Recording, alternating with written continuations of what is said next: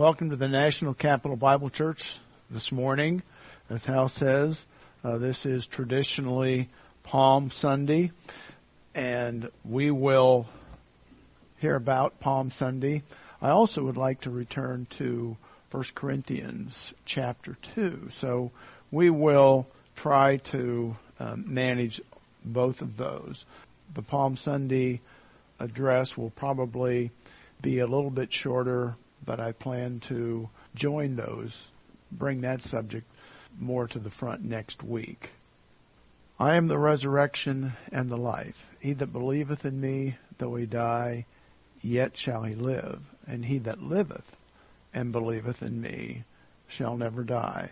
This is the message that the Lord Jesus Christ gave to uh, Martha as she was addressing him regarding Lazarus' death. And the Lord was not the least bit concerned because he knew that Lazarus had eternal life. Even though Lazarus would return in his mortal body, he also had a future of eternal eternality with his Savior. We have a few seconds now for our spiritual preparation. We always take a few seconds. Those seconds are designed for you to uh, examine your own souls, your own self, and for you to confess any sins or simply to begin your concentration on our worship service. So let's take a few seconds, closing our eyes, bowing our heads, and then I will open us in prayer.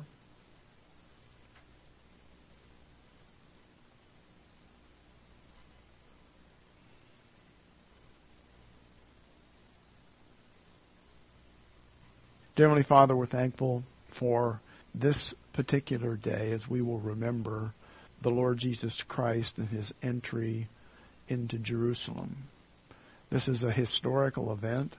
It was an important event, certainly a fulfillment of prophecy.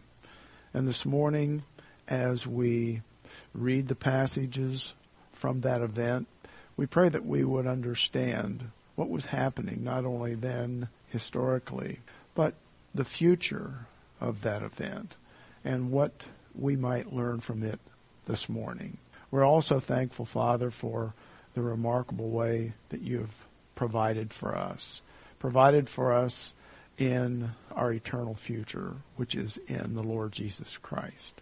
We're thankful for your love for us, your demonstrated love to us in sending your Son, the Lord Jesus Christ, to go to the cross and to redeem us from the guilt of our sins. And we're thankful this morning as we pause just a few seconds for spiritual preparation that we have the opportunity to acknowledge the sins that we may have committed but have already been resolved at the cross. And for those who are believers in the Lord Jesus Christ, we simply acknowledge those sins and move on. For those who have not believed in the Lord Jesus Christ, you are not standing in front of the barrier of sins, but you must believe in the Lord Jesus Christ and his finished work on the cross. We ask for your blessing upon our service this morning. In Jesus' name, amen. This morning, I would like to turn to Matthew 21. Yes, it is Palm Sunday. I'd like to thank Scott for our palm.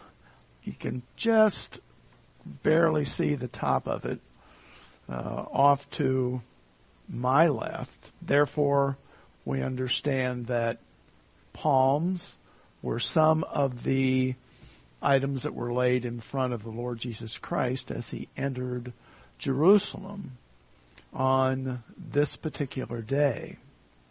Matthew 21, and I will read the traditional, one of the traditional passages that we associate with, not only associate with the Lord's entry, but also one of the more extensive passages. Matthew 21 verse 1 says, Now when they drew near Jerusalem, they refers to the Lord Jesus Christ, his disciples, and a following that were with him as they were departing through, uh, departing Jericho and now approaching the Mount of Olives. And there's a sort of a gradual extension from the Mount of Olives down towards the Jordan. And in that same area, that plain, is where Jer- Jericho is. And they are proceeding from the, from there to the Mount of Olives, and on the eastern side is Bethphage at the Mount of Olives. Then Jesus sent two disciples, saying to them, Go into the village opposite you, and immediately you will find a donkey tied and a colt with her. Loose them and bring them to me. And if anyone says anything to you, you shall say, the Lord has need of them, and immediately he will send them. All this was done that it might be fulfilled, which was spoken by the prophet, saying, Tell the daughter of Zion. This first line, tell the daughter of Zion, is also found in Isaiah, Isaiah 62:11. So the entry into Jerusalem was not simply a, a historical event. This was a prophesied event. The second line, behold, your king is coming to you, lowly and sitting on a donkey, a colt, the fold of a donkey. That is Zechariah 9, 9. So we have two fulfillments here of prophecy as the Lord is now preparing to enter Jerusalem. Verse 6. So the disciples went and did as Jesus commanded them. They brought the donkey and the colt, laid their clothes on them, and this would be on the colt, and sent him on, and sent him on them, and set him on them. And a very great multitude spread their clothes on the road. Others cut down branches from the trees and spread them on the road, on the road. Then the multitudes who went before and those who follow cried out saying, Hosanna to the Son of God, and uh, to the Son of David. The phrase Hosanna is a transliteration from uh, the Hebrew, and it means deliver us now. Deliver us now. Those who were with the Lord Jesus Christ were, were expecting him to be the king, the king of Israel. Hosanna to the son of David. They knew, they recognized who he was.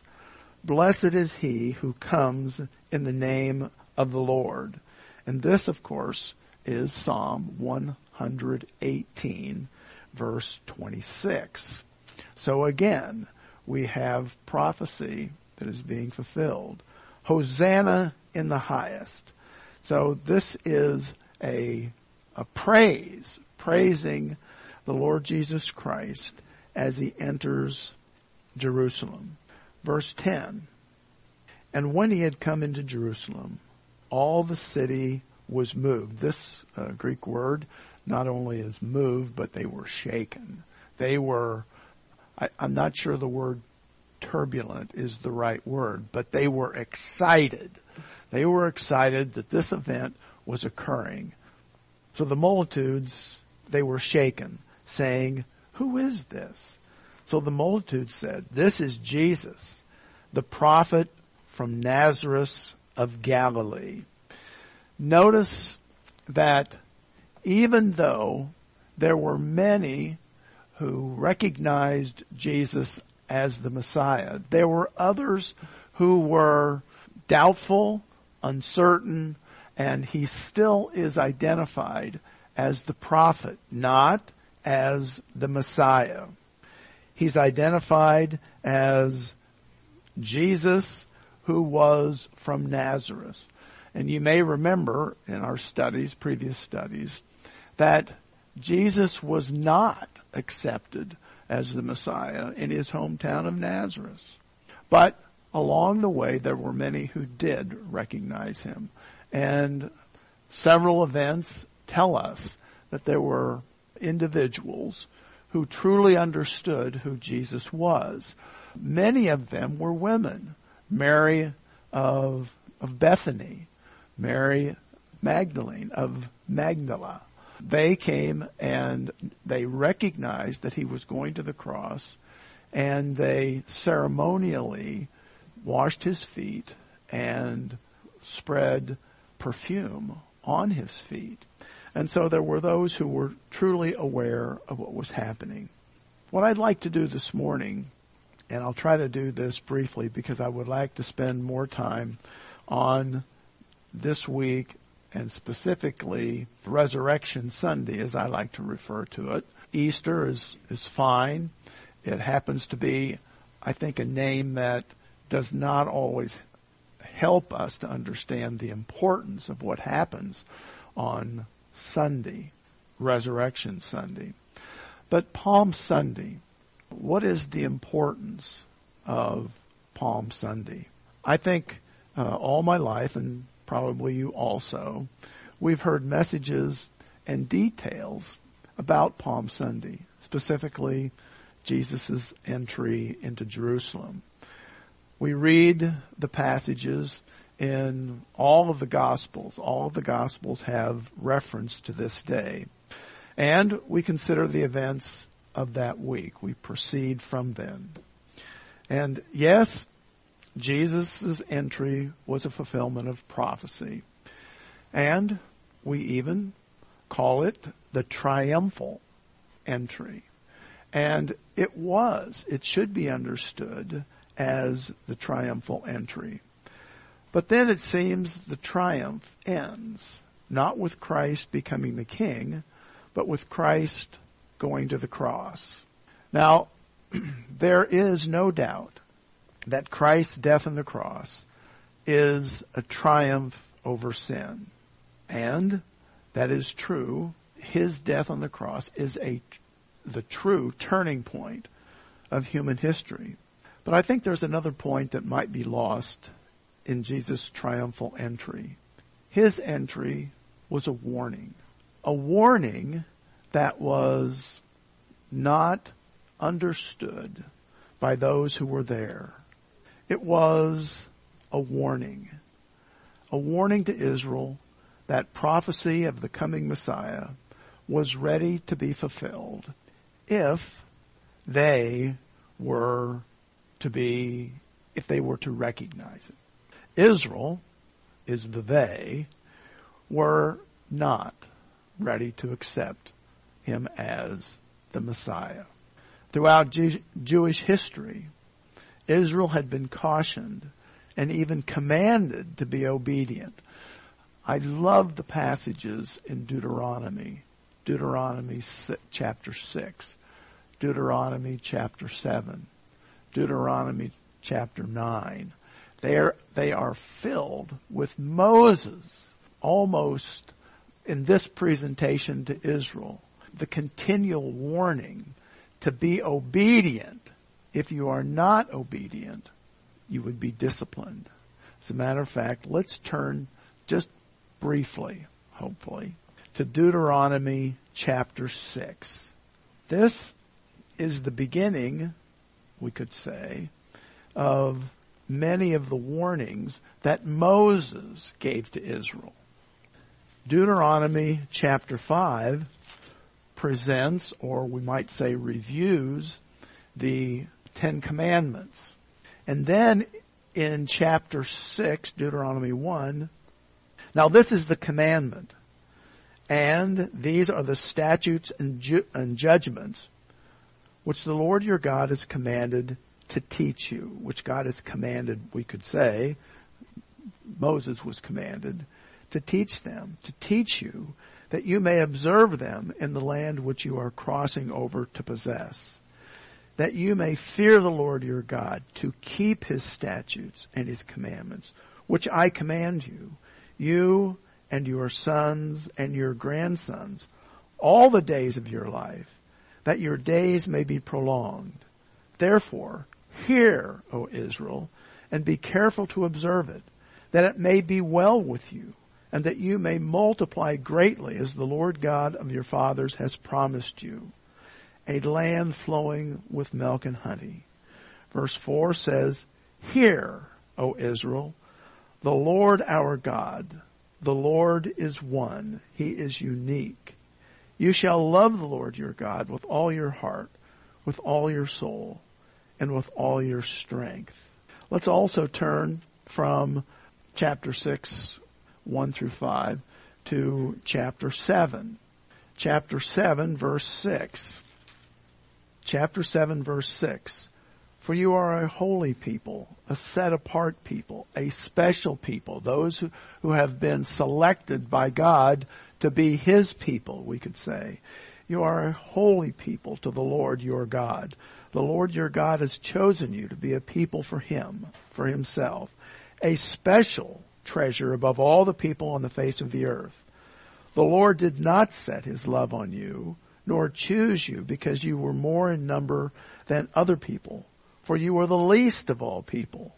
But because the Lord loves you and because he has kept the oath which he swore to your fathers, the Lord has brought you out with a mighty hand and redeemed you from the house of bondage, from the hand of Pharaoh of Egypt.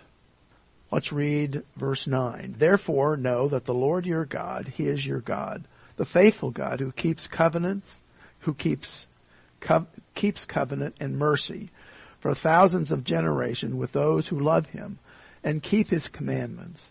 And he repays those who hate him to their face to destroy them. He will not be slack with him who hates him, who opposes him, who rejects him. He will repay him to his face. Therefore you shall keep the commandments, the statutes, and the judgments which I command you today to observe them. These were the commands that Israel understood. They had been uh, told to be obedient, and if they were not obedient, they would be disciplined. Chapter 8, verse 11. Deuteronomy 8, verse 11. Beware that you do not forget the Lord your God by not keeping his commandments, his judgments, and his statutes, which I command you today lest when you have eaten and are full and have built beautiful houses and dwelt in them, and when your herds and your flocks multiply, and your silver and your gold are multiplied, and all that you have is multiplied, when your heart is lifted up, pride, arrogance, and you forget the Lord your God, who brought you out of the land of Egypt, from the house of bondage, who led you through the great and terrible wilderness, in which were fiery serpents and scorpions and thirst and thirsty land where there was no water, who brought water for you out of the flinty rock, who fled you, who fed you in the wilderness with manna, which your fathers did not know, that he might humble you and that he might test you to do you good in the end. Then you say in your hearts, my power and the might of my hand have gained uh, me this wealth. So this is the commands. The Israelites, the Jews, we could say, were to remember who God was, what He has done for them. As a matter of fact, this week, the Passover week, was a week when they were to honor God, to glorify Him, and to remember who He was and what He'd done for them. So let's turn back to Matthew. But what was happening if they were obedient, if they remembered who God was, they would be blessed. God would bring blessings upon them. If they were not obedient, then discipline would fall upon them. But Israel was not prepared for the coming of their king, the Messiah.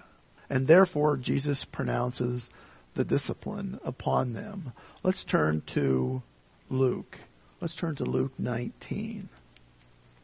As the week proceeds, the Lord would come from the Mount of Olives to Jerusalem.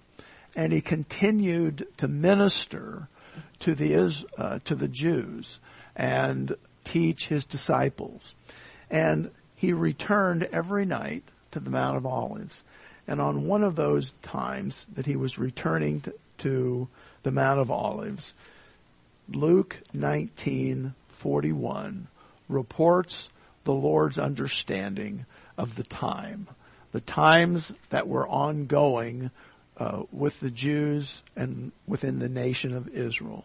He says, now as he drew near, meaning as he drew near to the Mount of Olives in the area of Jerusalem there, he saw the city, Jerusalem, and he wept over it. This was the city that God had, has, had chosen to place his name upon it, had blessed it, and now he weeps. He weeps over Jerusalem saying, if you, he's speaking to Jerusalem, but he's really speaking to the Jewish nation. If you had known, even you, especially in this your day, the thing that makes uh, that make for peace, but now they are hidden from your eyes. What would make what would bring them peace, which is really the sense of pros- prosperity? It was their obedience. But now they are hidden from your eyes. For days will come upon you when you, when your enemies, Jerusalem's enemies, will build an embankment around you, surround you, and close you in on every side, and level you, Jerusalem, and your children within you, to, uh, within you to the ground, and they will not leave uh, in you one stone upon another, because you did not know the time of your visitation, the coming of the Messiah. So what is this? Palm Sunday was not simply a day when Jesus appears and presents himself as the king, but it's also a warning to them that the timetable that had been given to them was coming to an end, that the Messiah was here. And you say, timetable. Where is that timetable? That timetable was found in Daniel. Daniel 9, verse 25. Let's turn to Daniel 9. Daniel 9, I'm not going to read all this section, which is verse 24 through 27, but let's look Let's read verse 25. This is Daniel writing, but he's being instructed by Gabriel. Know therefore and understand from the going forth of the command, and this is Artaxerxes' command, and there are some variations in the ancient calendar and times for the exact time but we really don't need to know the exact date that this timetable began.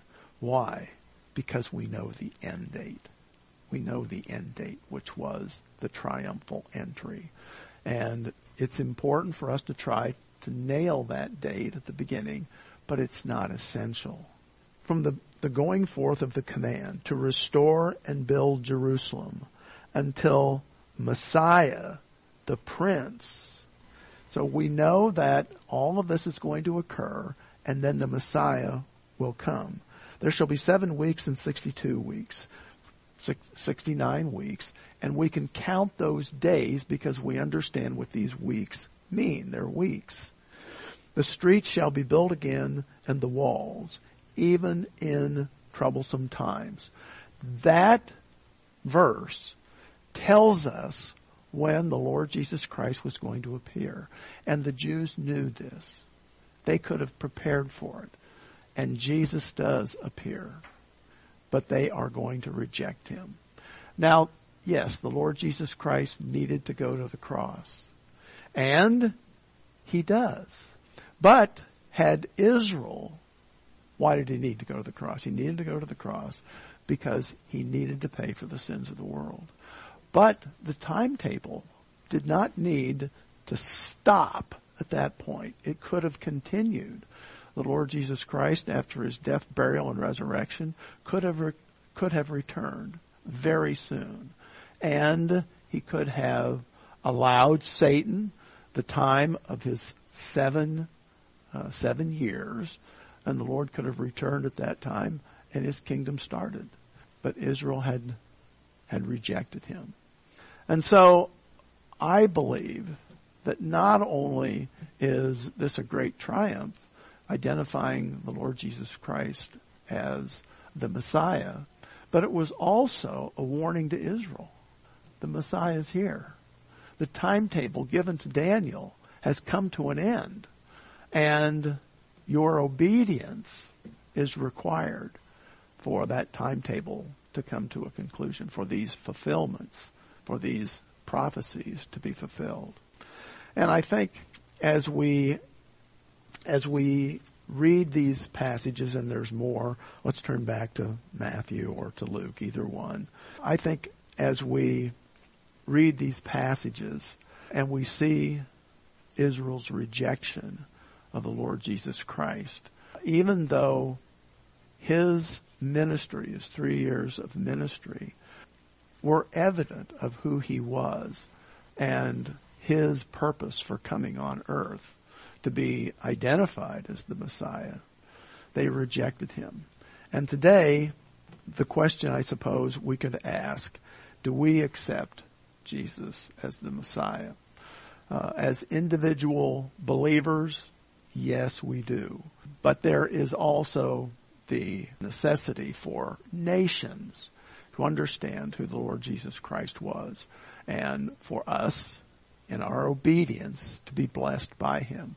And I think the United States has, in fact, been blessed in that way by many, many uh, who have preceded us who were believers in the Lord Jesus Christ. But as we are tested, we understand that the Lord Jesus Christ timetable for us in the church age is not specifically set. And our obedience is uh, our actions are either going to be blessings or they're going to be disciplines. And today, as we observe our nation, we go th- we're going through some very difficult times. Uh, will we remain faithful, and will we receive uh, once more the marvelous blessings? And I think we're probably still receiving remarkable blessings, more so than any other nation uh, on earth. But we must continue to be obedient and we must continue to honor him and glorify him. Next week, I'll continue uh, more about what the Lord Jesus Christ was doing and the events that are leading up to uh, Resurrection Sunday. But what I'd like to do now is move to our passage in 1 Corinthians chapter 2. Our reading here, 1 Corinthians 2, 1 through 5, may very well be a bit of a, an unfortunate break in the text because I think the first five verses in 1 Corinthians 2 are closely aligned with chapter 1. In the previous chapter, Paul emphasized the simplicity of the gospel message.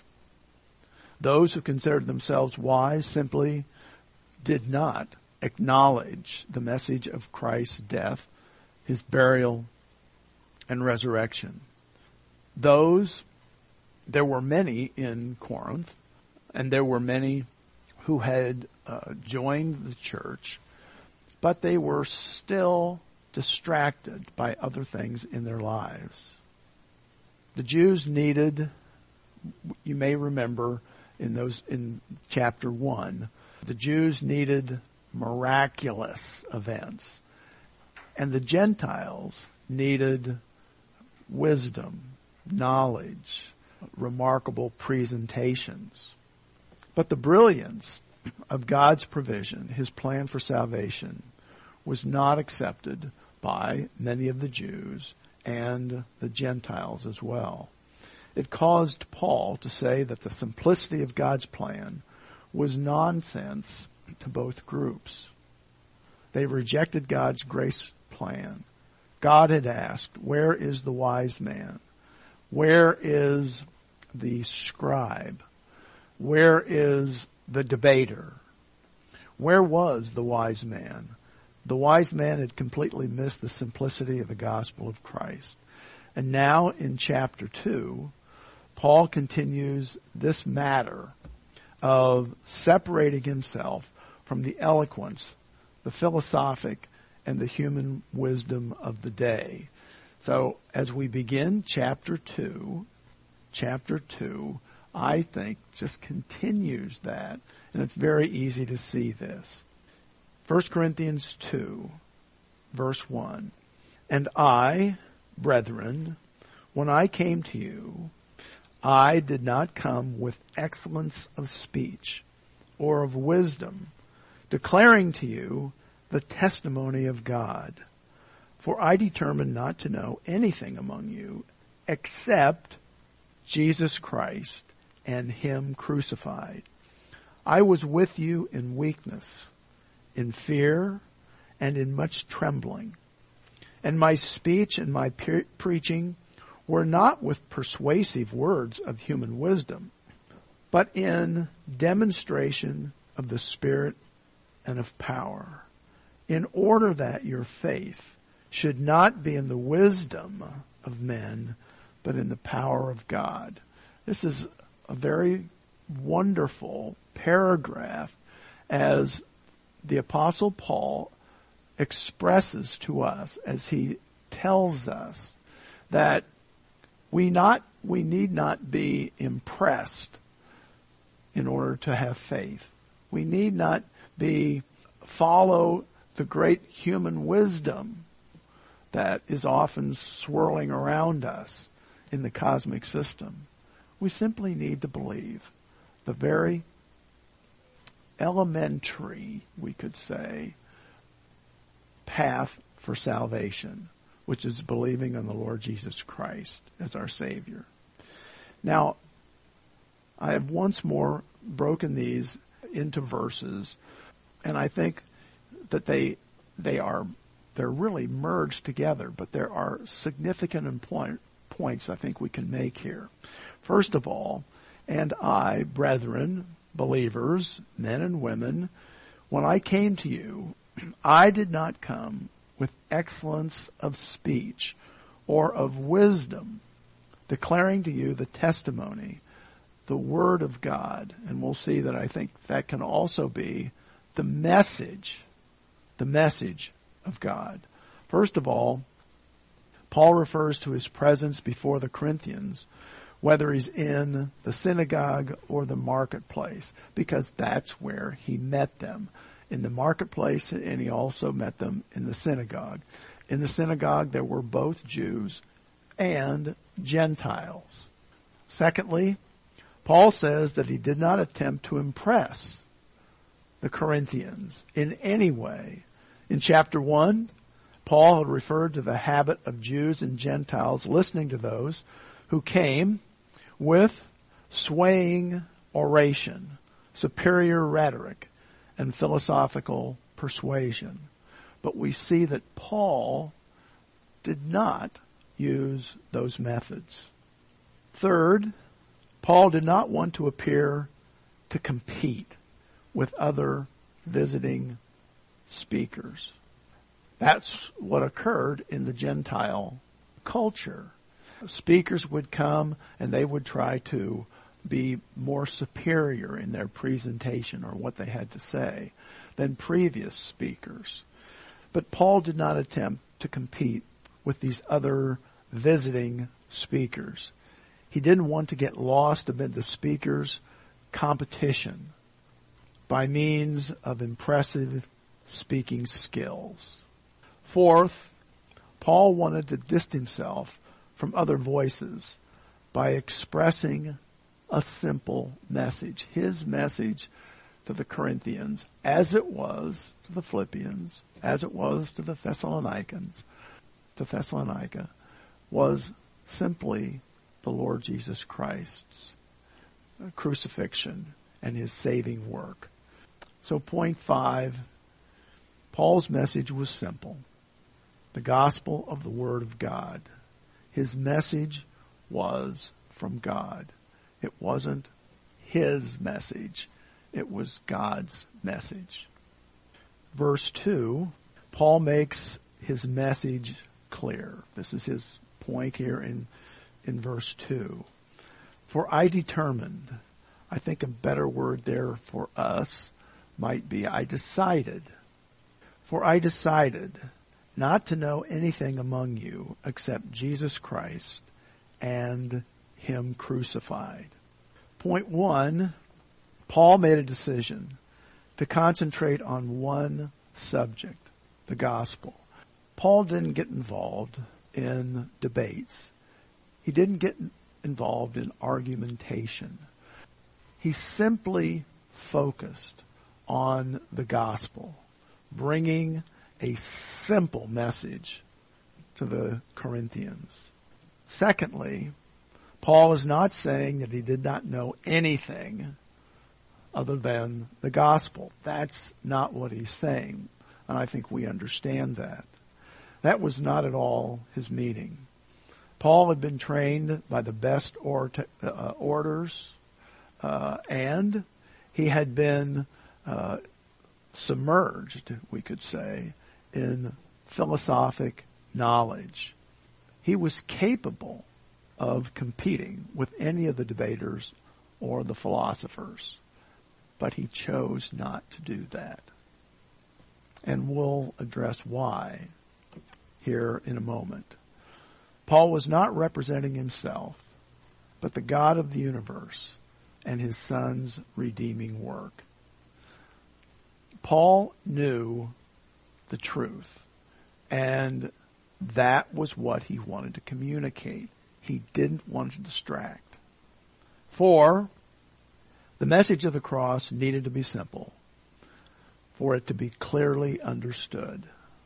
The message of the cross needed to be simple for it to be clearly understood. We often confuse the message by including unimportant or even distracting information. The good news about Christ's death on the cross for our sins must not be muddled by irre- uh, irrelevant details or our own personal interest. And very often that happens we have maybe a subject that's on our mind and we encounter, encounter an, op, an opportunity to give the gospel. And instead of making the message clear, making it simple, we bounce off into some other debate or uh, specific matter that we find uh, intriguing. And pretty soon we find ourselves in a discussion about something that has nothing to do with the gospel. And we need to avoid that. Now, in verse 3, Paul refers to his condition when he arrived in Corinth. And this condition, I was with you in weakness, in fear, and in much trembling, uh, is highly debated by many theologians. Some believe that this was definitely speaking about his health. Uh, others would say no, he's speaking about uh, his um, psychological approach, his humility. Well, first of all, when Paul arrived in Corinth, he apparently was not in the best of, and I'm going to use the word personal condition here. Paul apparently had, in Corinth, Paul apparently had three discouraging problems, and he lists them. I don't think they are meant to be reiterations of the same thing. I think he actually uh, uh, describes three different parts of his condition. So first of all, when he arrived in Corinth, Paul apparently was not in the best personal condition. Paul lists three conditions that I believe, I believe he lists these three conditions that caused him problems. First of all, he said he had weakness. Paul says that he was weak. There is, again, much speculation regarding this weakness. We don't know if he's referring to an illness or simply despair. It could easily be either. The normal use of the Greek word in the epistles is a spiritual weakness. In this context, Paul's anxieties might have caused physical illness, which it can very often happen to us. When we're worried, when we're anxious, very often we call, cause ourselves to be physically ill. What do we call that? Psychosomatic uh, illnesses. So in the context, Paul's anxieties might have caused physical illness. Uh, the work in Corinth had a rocky start. Let's turn to Acts. Just back a couple books. Acts 18. Acts 18. Paul was never beyond danger. Wherever he went, he was a Jew with a remarkable message and he was going to uh, the Gentiles. And so it was always a challenge for him. And then when the, uh, many of the Jews who rejected his message, that caused even greater problems for him. Acts 18:1. After these things, Paul departed from Athens. Remember, he was not very well accepted there by the philosophers, although there were some who believed. And he went to Corinth, and he found a certain Jew named Aquila, born in Pontus, who had recently come from Italy, from Rome, with his wife Priscilla, because Claudius had commanded all the Jews to depart from Rome. And he came to them. So, because he was of the same trade, he stayed with them and worked, and worked. For by occupation, they were tent makers. And he reasoned in the synagogues every Sabbath and persuaded both Jews and Greeks. Now, this is the first part of what was happening there in in, Jeru- in Corinth. Uh, let me continue in verses five and six. When Silas and Timothy had come from Macedonia, Paul was compelled by the Spirit and testified to the Jews that Jesus is the Christ. But when they opposed him and blasphemed, he shook his garments and said to them, Your blood be upon your own heads. I am clean. From now on I go to the Gentiles. So he was dismissed from the synagogue and his ministry there was no longer associated with the Jews, but it was with the Gentiles, which of course was understood. Let's move on here. Let's go back to 1 Corinthians 2 3. I was with you in weakness, in fear, and in much trembling. Paul adds here in point three, in fear, which might be apprehension as he began in Corinth. He'd had a rough time coming out of Thessalonica. Uh, he was not real well accepted in Athens, and now in Corinth he has uh, a real challenge, and he's going to remain there for at least 18 months, possibly longer. So he says he came in in fear, and this is possible because God appeared to him in a vision to encourage him. Uh, I brought us back to 1 Corinthians 2. I'm going back to Acts 18 Acts 18, this is one of those passages where the Lord Jesus Christ where speaks to him to encourage him. And in 18 verse 9 and 10, Acts 18, 9 and 10, now the Lord spoke to Paul in the night by a vision. If everything was going well, we wouldn't have this passage, verses 9 and 10. Now the Lord spoke to Paul in the night by a vision. Do not be afraid, but speak and do not keep silent. For I am with you and no one will attack you to hurt you. For I have many people in this city. And it says, and he continued there a year and six months, teaching the word of God among them.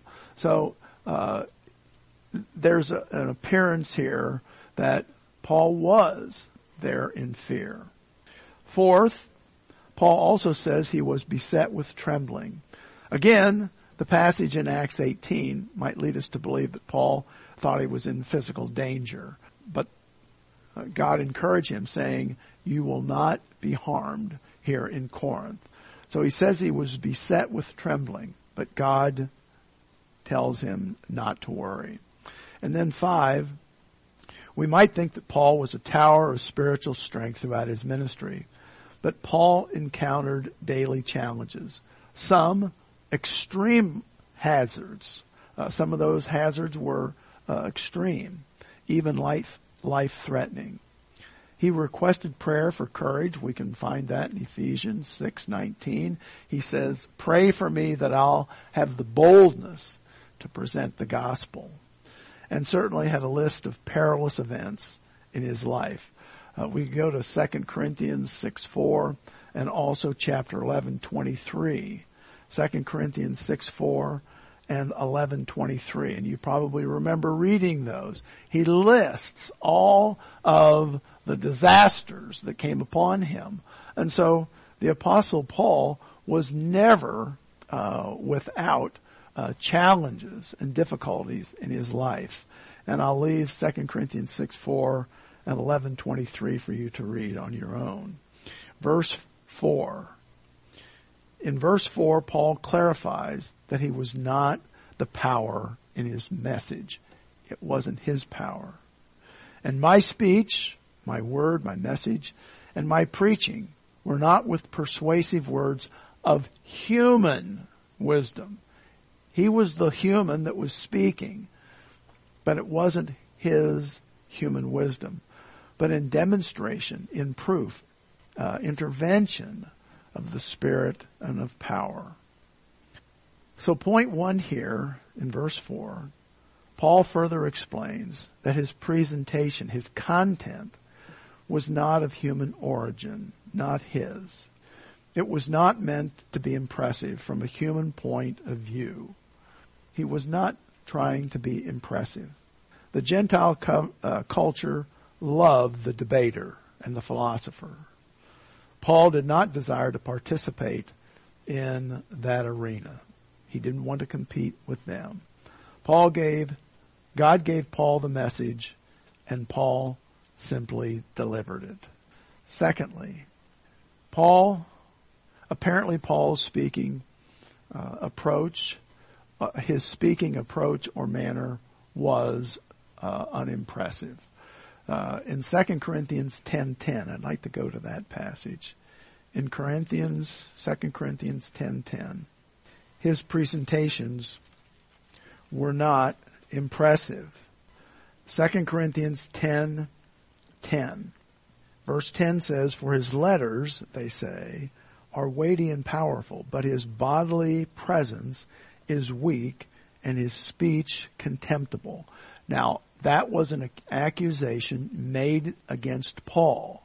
Uh, now, had his uh, speech been eloquent and had his presence been stunning, then this accusation would fall flat. So it, there's probably some uh, truth to this that uh, his his letters had great impact, but his bodily presence uh, was weak, and his speech was not competitive to other philosophers uh, or debaters. Point three, Paul was certainly not pretentious. He didn't put on airs, as we often say, but merely allowed the ministry of God the Holy Spirit to persuade. Paul is not a salesman. He didn't try to be a salesman but he was a servant of God. And this, the servant does not seek credit. For when we present the gospel, it is not our, resp- our responsibility to persuade. When we have the opportunity to deliver the gospel, we must remember that it is not our responsible, our responsibility to persuade. Persuasion is God the Holy Spirit's responsibility. We don't change the minds of others. God does. That does not mean that we don't have an important role in evangelism. But our first and primary responsibility is to tell others about Christ, not trying to impress them. We must not be prideful about our presentation because all the credit goes to God. As we often say, to God be the glory, great things He has done, not things we have done.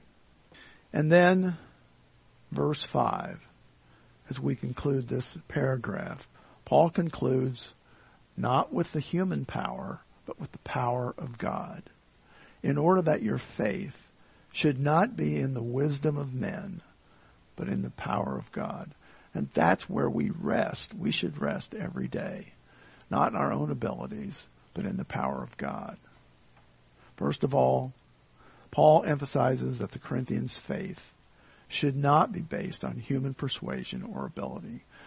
The Corinthians were very often impressed by the debaters, by the scribes, or by the wise man who appeared. And he says, your faith cannot be based upon that. Secondly, this returns to the Corinthians being splintered by various speakers visiting Corinth. Many were impressive and they gathered fo- uh, followers around them because of their human eloquence and their wisdom. But their message was human. It was not of divine power. Three, their faith was not to be founded, was not to be found in the wisdom of men, but in the power of God. The Corinthians' faith was not to be found in the wisdom of men, but in the power of God. For truly, we must remember that God the Holy Spirit is the power of the gospel. We must be able to explain the gospel clearly, not stumble, not bumble, but we are, but we are only the conduit for the good news. God is the source. God the Holy Spirit is the persuasive force. So finally here, in our summary and application, Paul did not want the Corinthians to think he was competing with other visiting speakers. He was not seeking a level of popularity or esteem. In fact, Paul's message separated himself from other itinerant orators. The redemptive work of Christ was the centerpiece of Paul's message. Paul knew that a faith that is grounded in divine power cannot be defeated by human power. But faith that is grounded in human power can be overthrown by greater human power, the philosopher or the debater. Our application here, the presentation of the gospel, does not depend on human ability or talent, but simply a desire to tell others about the Lord Jesus Christ. It's not the speaking ability, but the content of the message.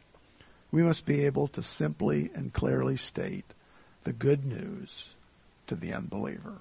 And that's Paul's message here. We have a message. God the Holy Spirit assists us in present it, and we present it in a very simple, understandable way. And then God the Holy Spirit works in the lives of those who hear the message. Their volition is then involved. Let's bow our heads in prayer. Heavenly Father, we're thankful for this message. We're thankful that the apostle Paul makes it clear that the gospel is not something that's difficult to understand. It's not something that we need to present in a very, in an extremely uh, eloquent way. Yes, speaking as clearly and properly as possible, but the power truly is in the message by means of God the Holy Spirit. We're thankful for this. and We ask this in Jesus' name. Amen.